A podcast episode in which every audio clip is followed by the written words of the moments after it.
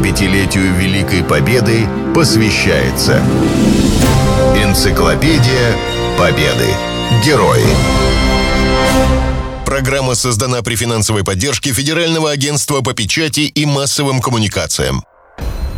Шурухин Павел, мотострелок, дважды Герой Советского Союза.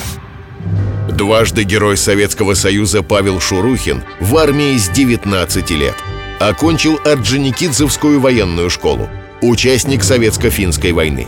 Великую Отечественную прошел от первого до последнего дня.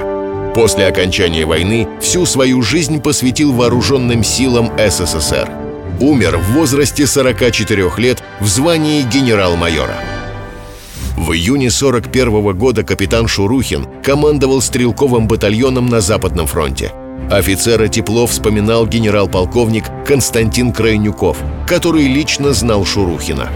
Павел Иванович Шурухин – авторитетный и влиятельный командир-единоначальник. Не теряясь ни при каких обстоятельствах, он личным мужеством и распорядительностью, твердостью и хладнокровием умел вселить в солдат уверенность в своих силах и возможностях воодушевить подчиненных, укрепить их моральный дух. Опытный руководитель и организатор боя Шурухин знал, когда необходимо оказать подразделениям поддержку огнем артиллерии, своим резервом, а когда подбодрить подчиненных словом, личным примером. Нередко он сам был организатором политработы. Когда Крайнюков впервые встретился с Шурухиным, его внимание привлекла сверкавшая на груди медаль партизану Отечественной войны.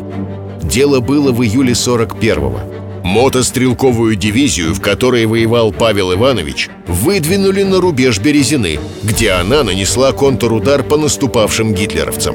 В жарком бою Шурухин, командовавший тогда батальоном, был ранен. Отстал от части.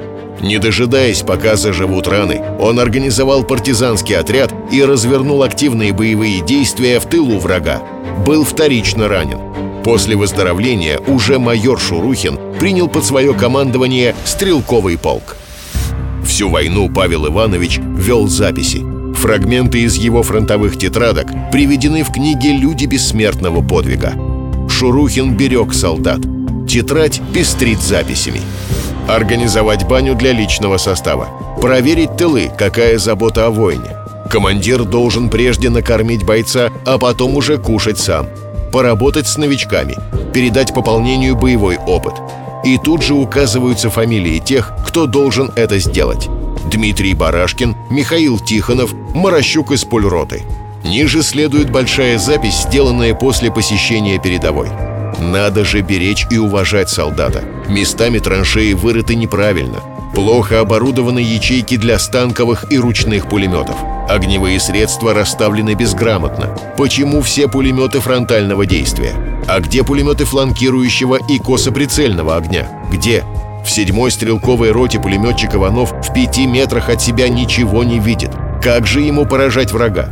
Пищу солдатам носят в глиняных горшках. А где термосы?